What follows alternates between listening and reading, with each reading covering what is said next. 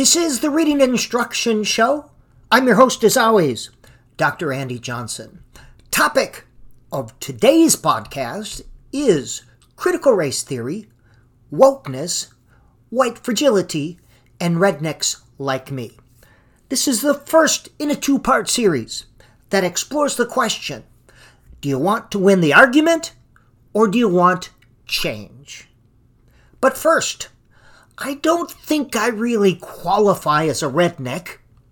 However, I thought the term might catch people's attention, and I'm not above shamelessly calling attention to myself.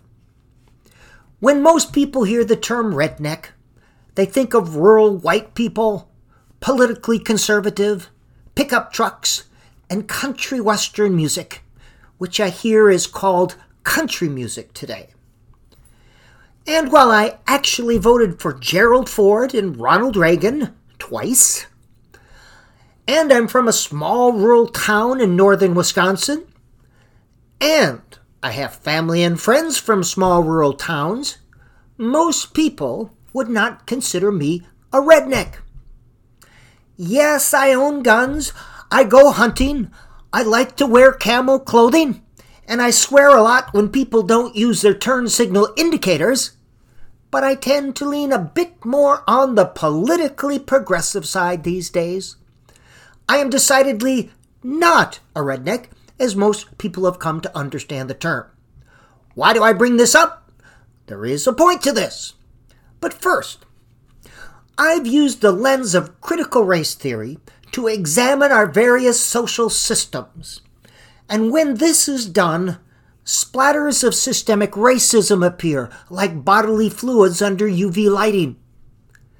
Now, there are some who want to take away the UV lighting and say that the bodily fluids are not splattered all over the place. They'll look at the carpet without the UV lighting and say, just look at the carpet. It's spotless. There's no bodily fluids there. You must hate carpets. I don't hate carpets, I say. I love carpets. I just want to clean up the bodily fluids. Then you must be Marxist, they say. Only Marxists would insist that there are bodily fluids where there are clearly none. Nope. Not Marxist, I say. Just prefer not to step in bodily fluids on my way to breakfast, thank you. But why, they say, would you teach our children to hate carpets if you're not Marxist? Again, not Marxist, I say, just firmly committed to keeping bodily fluids within the confines of one's bodily body whenever possible. So you think we should be ashamed of our carpets, they ask, and so on and so on and so on. The point of it all Many of us are committed to cleaning the carpet. We're doing what we can to advance issues related to social justice and racial equity. However, in doing so, we often encounter carpet loving Americans who insist that everything is just fine. They tell us that things are just the way that they should be, and to think or say otherwise is to hate America. Of course, our natural reaction is to point out the utter wrongness of their views. But here's the thing our goal is not to win the argument. From a logical and moral point of view, we've already done that. Our goal is ultimately change. That's the whole point. We want change in our social systems. We're striving to form a more perfect union, establish social justice and racial equity, and promote the general welfare of all people. That's the big picture. Change. We're not there yet. We need change. But we got ourselves a dilemma, and that's the point of this podcast. Our arguments are sometimes not heard our ideas often fail to take root. The data we present is dismissed or unseen. Why is that? it could be in the delivery system. If we want change, we must consider the idea delivery system. Let me explain. An analogy. I often do teacher workshops. My goal here is to get new research based strategies and ideas into teachers' hands so that they're used with real life students in their classrooms. I want to induce a bit of change.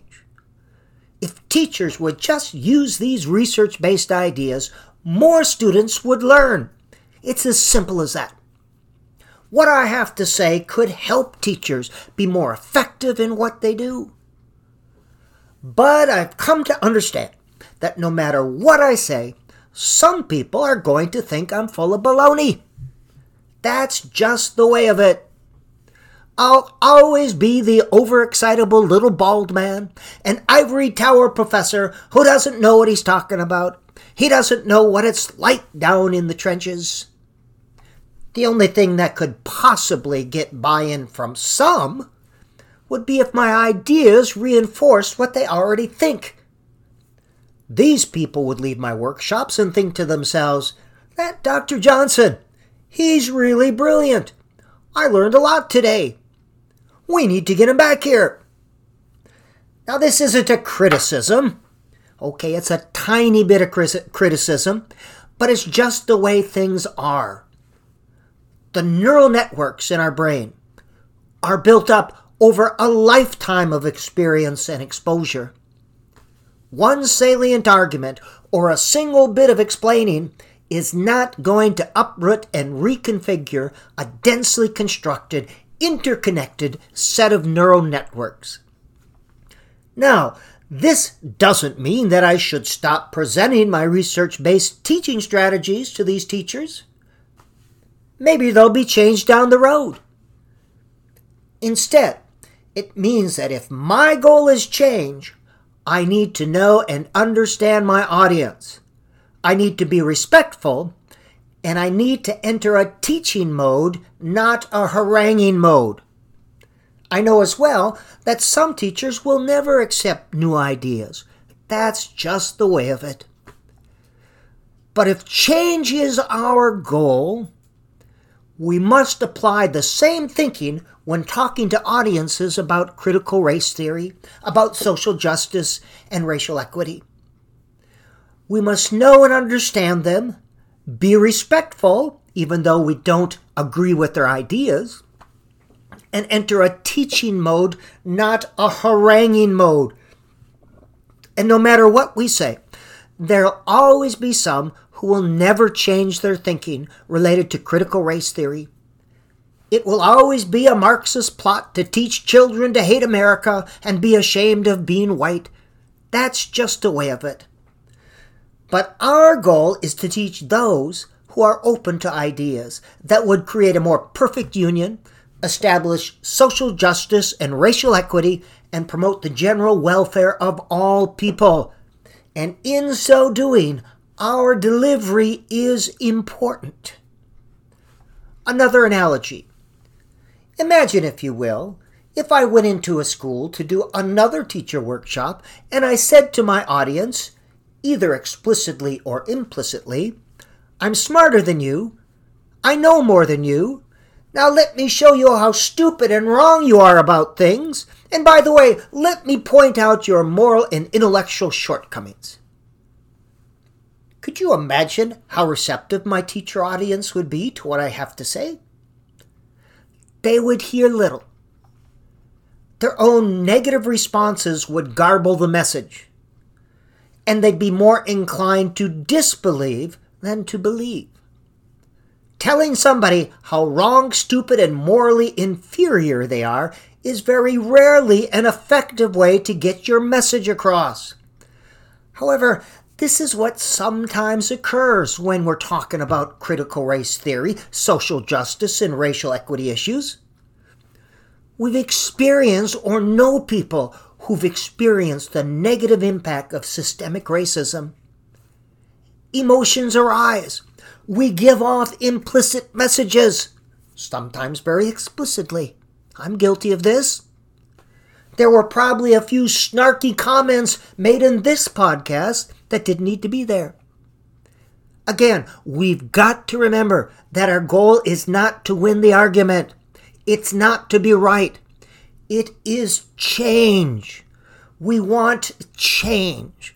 We want our social systems to continue to evolve.